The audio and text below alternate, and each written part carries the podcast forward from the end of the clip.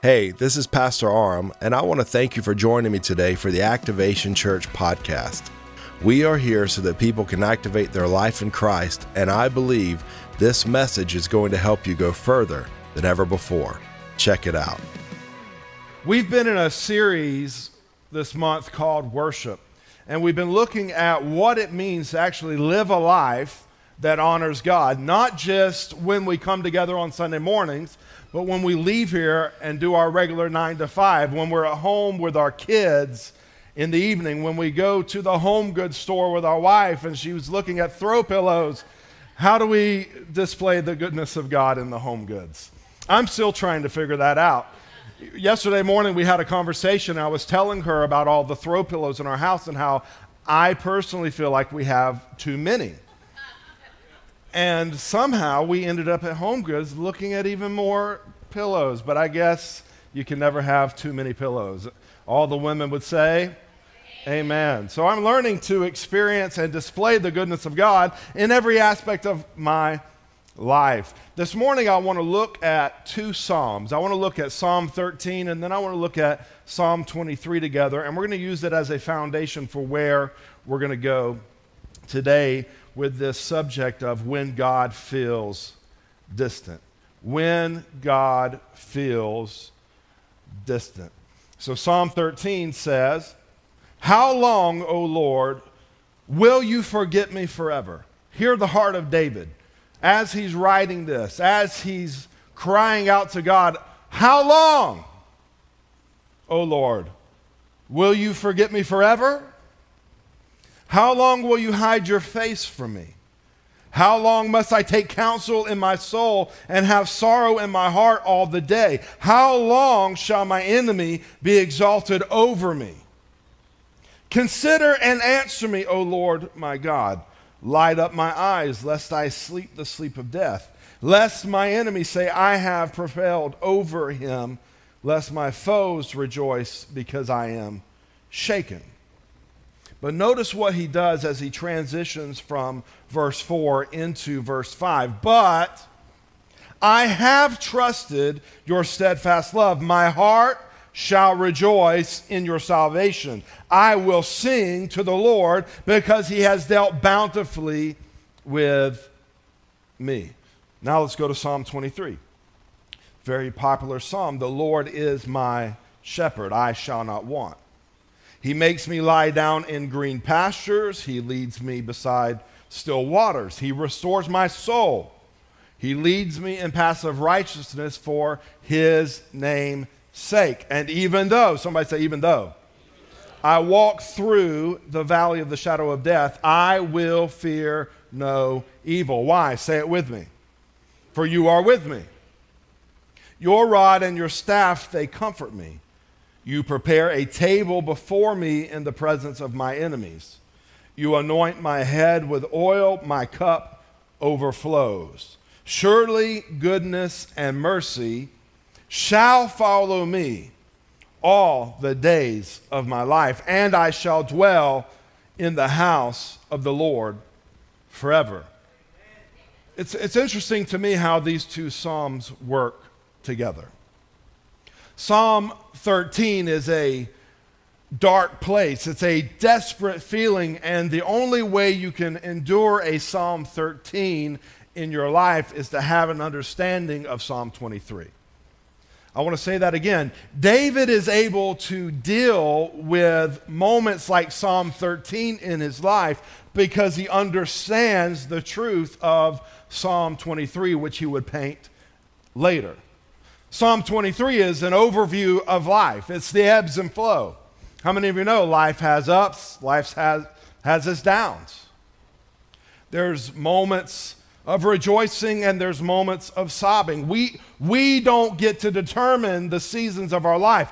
What we need to know is, though, there are many different seasons. Turn to the person next to you and say, There's many different seasons.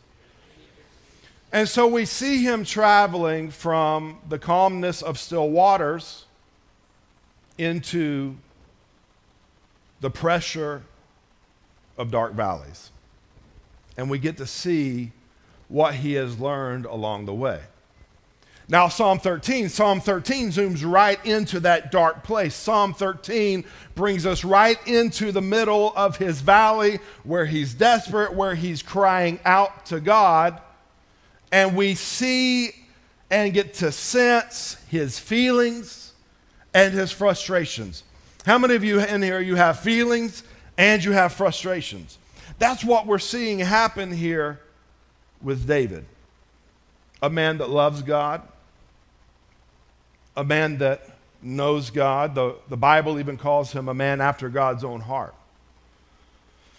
David served God. David was a worshiper, yet he finds himself in the middle of crisis.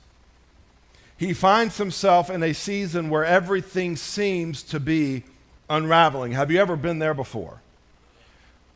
Anything that could be going wrong is going wrong in David's life. It's a painful moment for him to walk through, and to make matters worse, he feels like God is distant. Have you ever felt like God is distant? I know that I have. There are moments in my life where I feel very close to the presence of God. I can sense Him. But then there are moments in my life where I'm like, God, where are you? Bueller? Bueller? You know, God, are, are, you, are you still there? Like, things are pretty bad, man. I could really use your help. And yet I feel very distant from God. And so the question is what do we do when we feel like God is distant? Because I believe that if I have felt this way, if King David has felt this way, that in times of your life you have probably felt this way as well. I remember when I was a little, little kid, whenever we would go to the beach, my father would carry me out into the ocean. And he would hold me as the waves would crash around us. And he would take me, and as the wave would come, he'd lift me up. But as I got a little bit older, not much older, but as I got a little bit older, as the wave would come, he would start to drop me. And then he would grab me. And then he would do something that would frustrate me so bad. When he would drop me, he would back up. Any of you ever do this with your kids? You take them out to a pool, you take them out to an ocean, you let them go, and you back up. And I remember saying, Dad, if you're going to let me go, don't back up. And he'd be like, Son, it's okay. And he would let me go, and he would take two steps back. Then he would let me go, and he would take three steps back. And then he would grab me, and he would hold me. He would comfort me. And then he would repeat the process and he would watch as I'm screaming and flailing my legs around and kicking. And I'm thinking, You said you loved me last night, but now you brought me to the ocean to die. you feel very distant what is going on here. In the moment, I felt frustration. In the moment, I felt abandoned. In the moment, I felt hopeless. But now I understand that my father was there the entire time. He had not abandoned me. He was just trying to train me. He was trying to get me to the point to where I could swim on my own. And all the kicking and screaming that I was doing was producing a strength that I needed to become a strong swimmer. It felt bad, but it produced good. Tell the person next to you, say, it felt bad, but it produced good. It felt like abandonment. It's what it felt like. It felt like my dad was letting me down, but now I know he was always there. See, we need to get to the place to where we do not live according to what we feel, but we lean into what we know. As children of God, we do not walk according to feelings. We do not walk according to what we see. We do not walk according to what we sense we live and walk according to faith, knowing that God is with me. That's what David is having to remind himself of in Psalm 13. He starts off with his complaint God, where are you? Are you going to forget me forever? Are you there? But as he gets toward the bottom of the psalm, he goes into verse 5 and he leaves his feelings and he starts to lean into what I know. I feel like I'm alone. I feel like I'm in this valley right now and there's no way out, but I know that God is with me. I feel like my enemies are pressing in on me from every side, but I know that when the enemy ambushes me, that God has a table prepared before me in the presence of those enemies, and it is a table of blessing and favor and victory. It may not feel that way, but I'm not going to rely on my feelings because I know, I know, I know I've experienced enough of life to know that when God lets me go, He's not letting me go to leave me, He's letting me go sometimes to train me. And that's what David is having to lean into in this moment. So when I feel like God is distant, I've got to abandon my feelings and lean into what I know. I can't look at how I feel. I can't dig deeper into my feelings. I have to recall what I know. I have to go back and remember all of the times that I felt like it was going to be the end, but God showed up. I've got to remember all the times where I felt desperate, like I felt like there was no hope, but God showed up. And what happens is David takes that moment of desperation and he flips it around and he says, I am going to praise you. I am going to sing. I am going to rejoice because I know that even though I feel this way right now, this too will pass. Do you understand that life is seasonal? I was thinking about it this morning. There are things that I used to enjoy that I no longer enjoy now. There are challenges that I have faced in my past that I am no longer facing right now. Life is seasonal, seasons change, but what you have to know is that all those seasons change, God remains the same. And so if he was with me then, he will be with me now. There's something for me to learn in this season. God is not distant, he is backing off to watch me move so he can show me what I'm made of, so he can show me what faith can do. See, God does not intend for us to live with water wings for the rest of our life. When we first come into his kingdom, we may feel that, that love and that lift of the Father holding us, coddling us, feeding us. But he gets us to a point where he says, Son, you've got to learn how to start feeding yourself. You've got to, ha- you've got to learn how to start walking some things out on your own through faith, knowing that I've given you the ability. I don't have to do it for you. I don't have to hold you every time the wave comes. I've given you the ability to swim, so swim.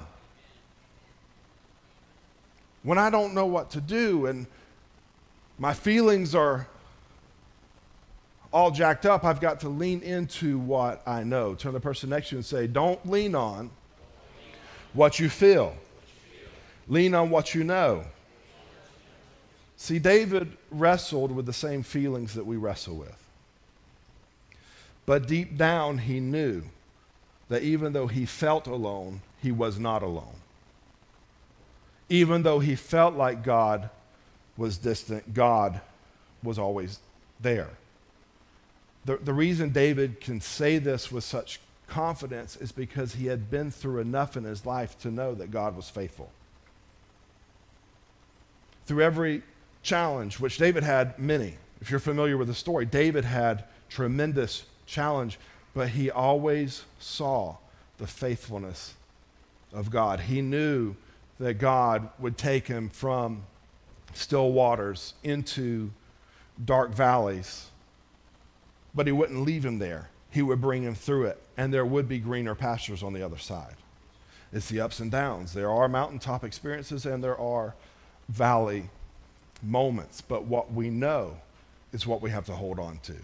Because what we know can be turned into praise. What we know can be turned into worship in the midst of crisis. Turn the person next to you and say, Learn to turn your worship towards God in the midst of crisis. Every time he tried to step into his feelings, if you read through the Psalms, every time David would start to step into his feelings, he would turn it to what? He knows. You've got to constantly remember and remind yourself of what God has done. Sometimes we so quickly forget. Rich, we'll, we'll be in a valley moment and we'll cry out to God. In that time where we feel like we're alone, we feel like we're abandoned. We cry out to God, and then God takes us and He helps us through that moment. But when we're standing on the mountaintop, we forget where we've come from. And it's almost like we need to keep on going back to the valley because that's the only place we're going to cry out to God. But see, here's what you've got to get my praise and my worship has to be constant no matter what I feel.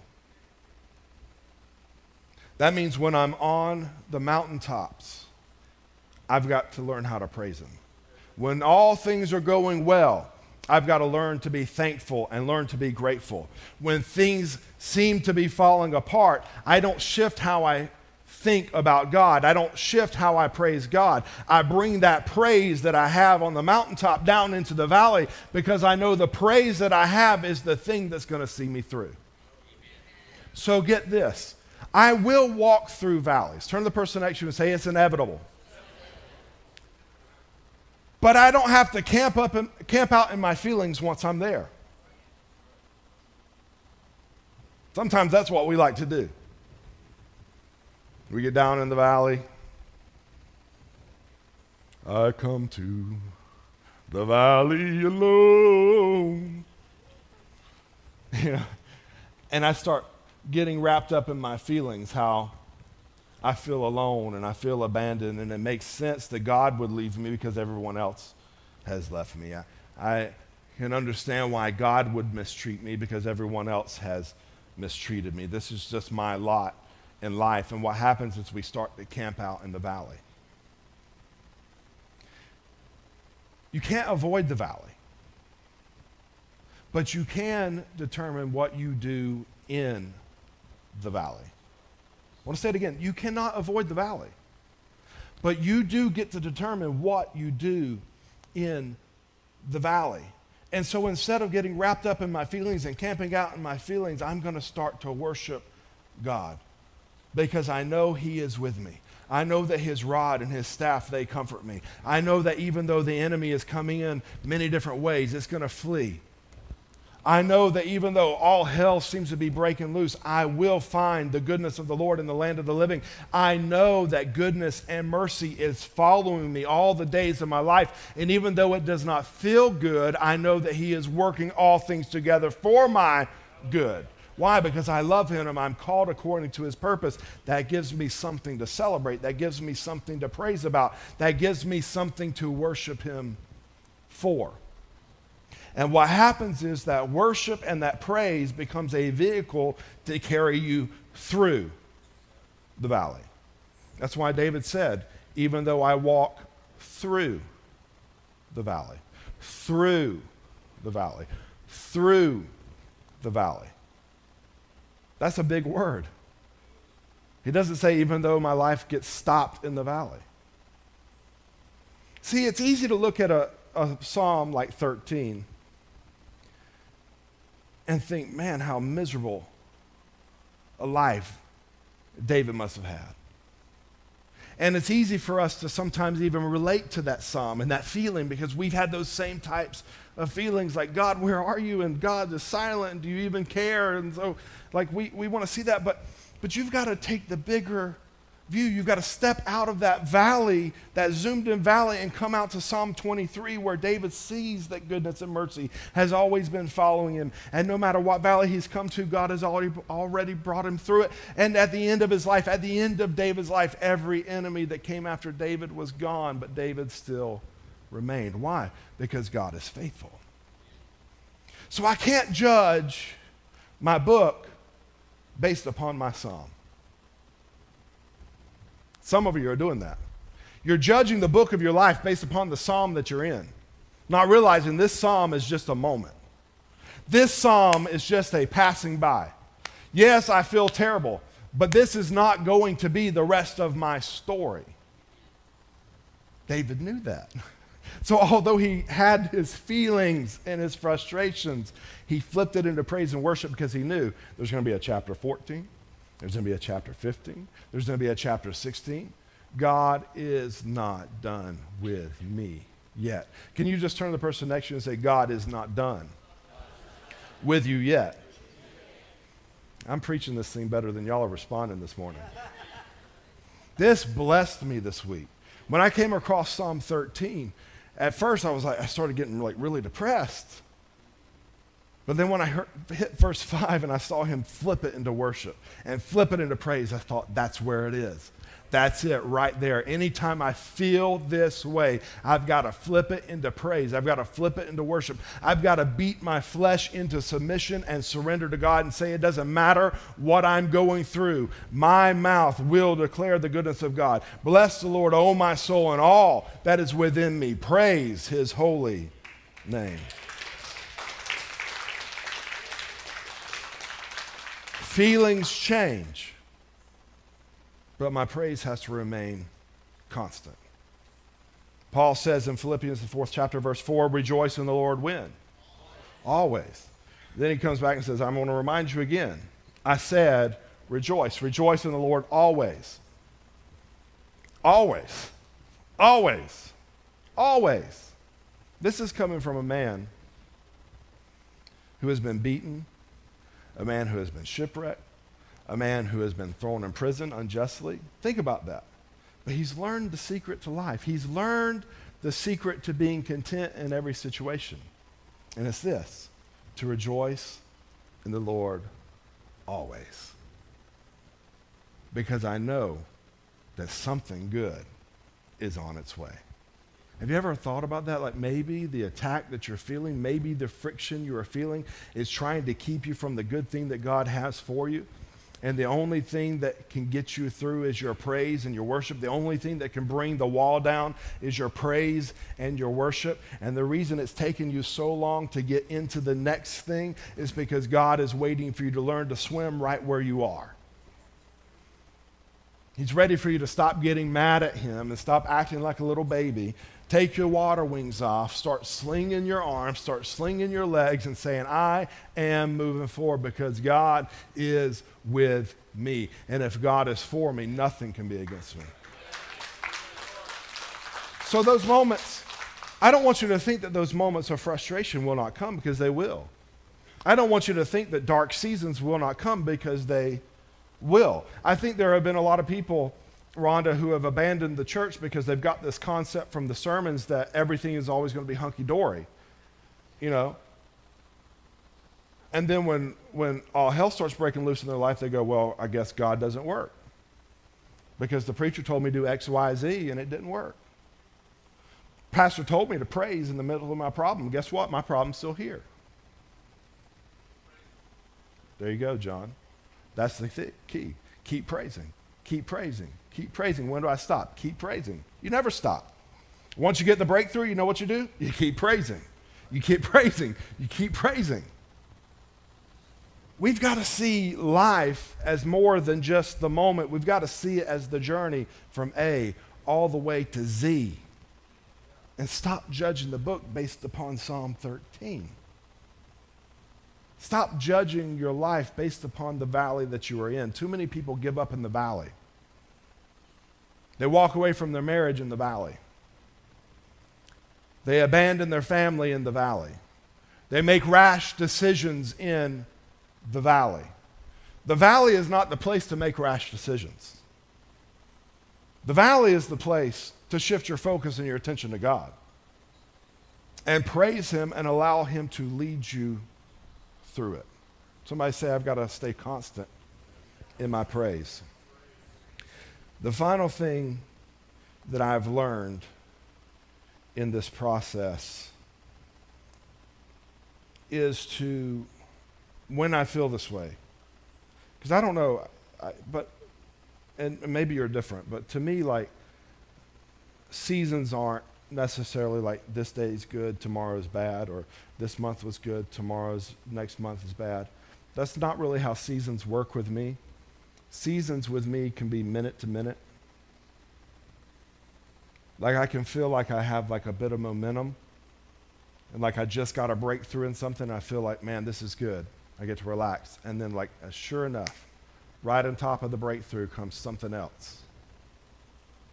And so, what, I, what I've learned is in those moments to not allow the, the moment or the situation to determine what I'm going to do, but through it all, create an atmosphere of praise. Through it all, create an atmosphere of worship no matter where I am, no matter what I'm going through.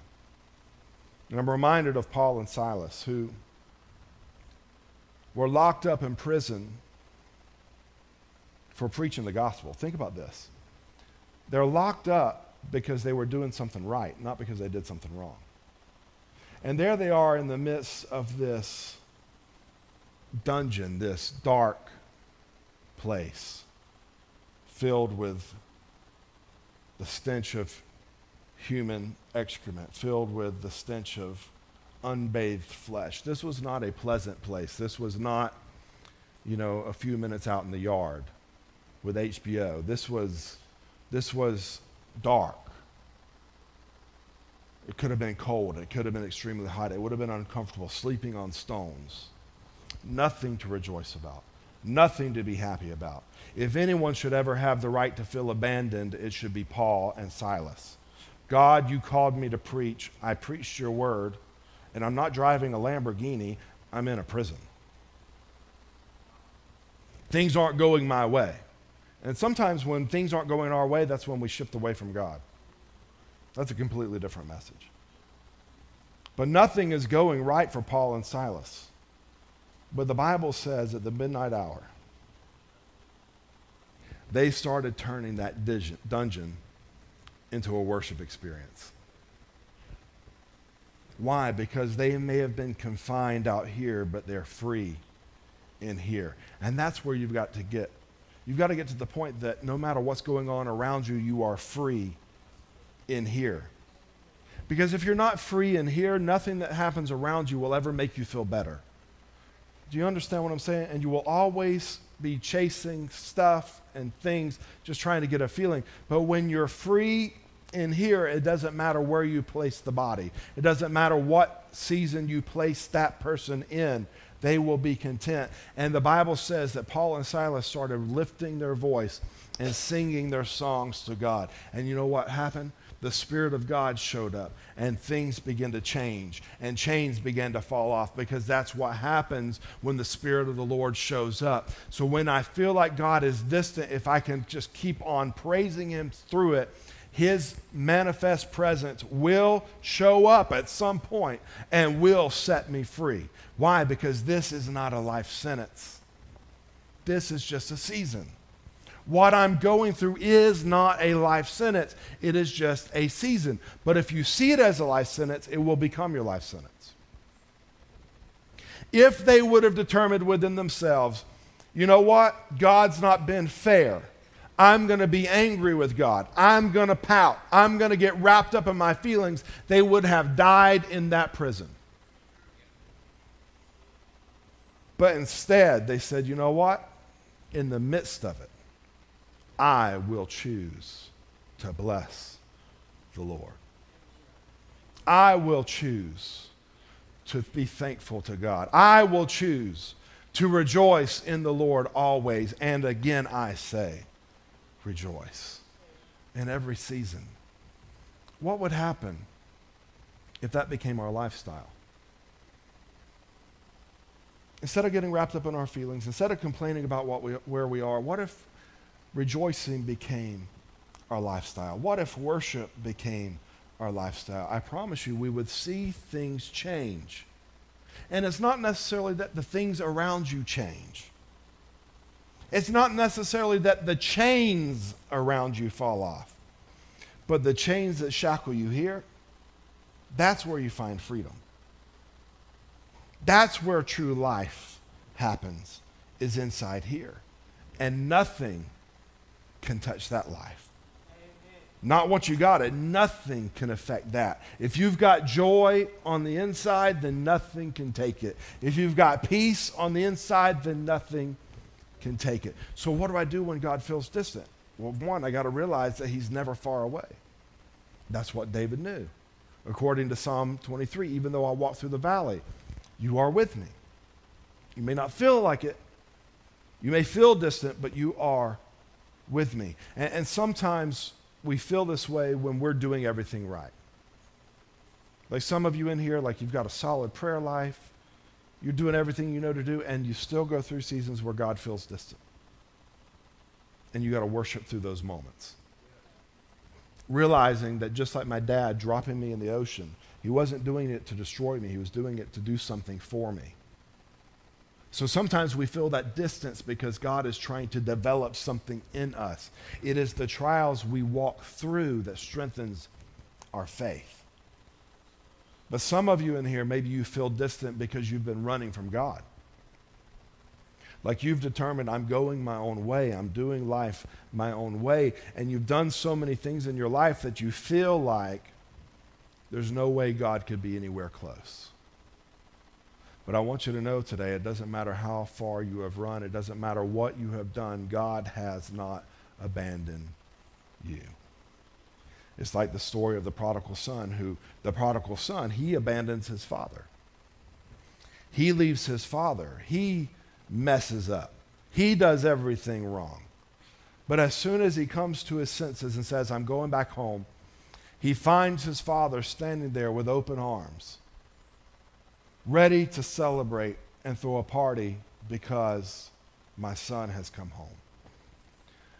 The reason that story is given to us in Scripture is to show us that we are all, in a way, a prodigal child. We have all gone our own way. And we should never feel like God has shut himself off to us. We should know that God is always standing there with his arms spread wide open, saying, Come home. Come home. It doesn't matter what you did, it doesn't matter what you thought, it doesn't matter. Come home. You belong here. I want to party and celebrate because my child has come home. So, what, what's the conclusion?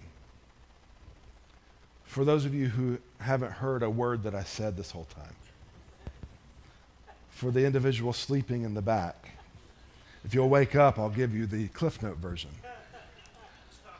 When God, when God feels distant, you have to know that He's not.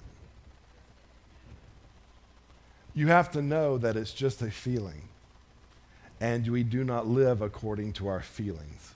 We live according to what we know in the faith that we have in Him. Would you stand with me?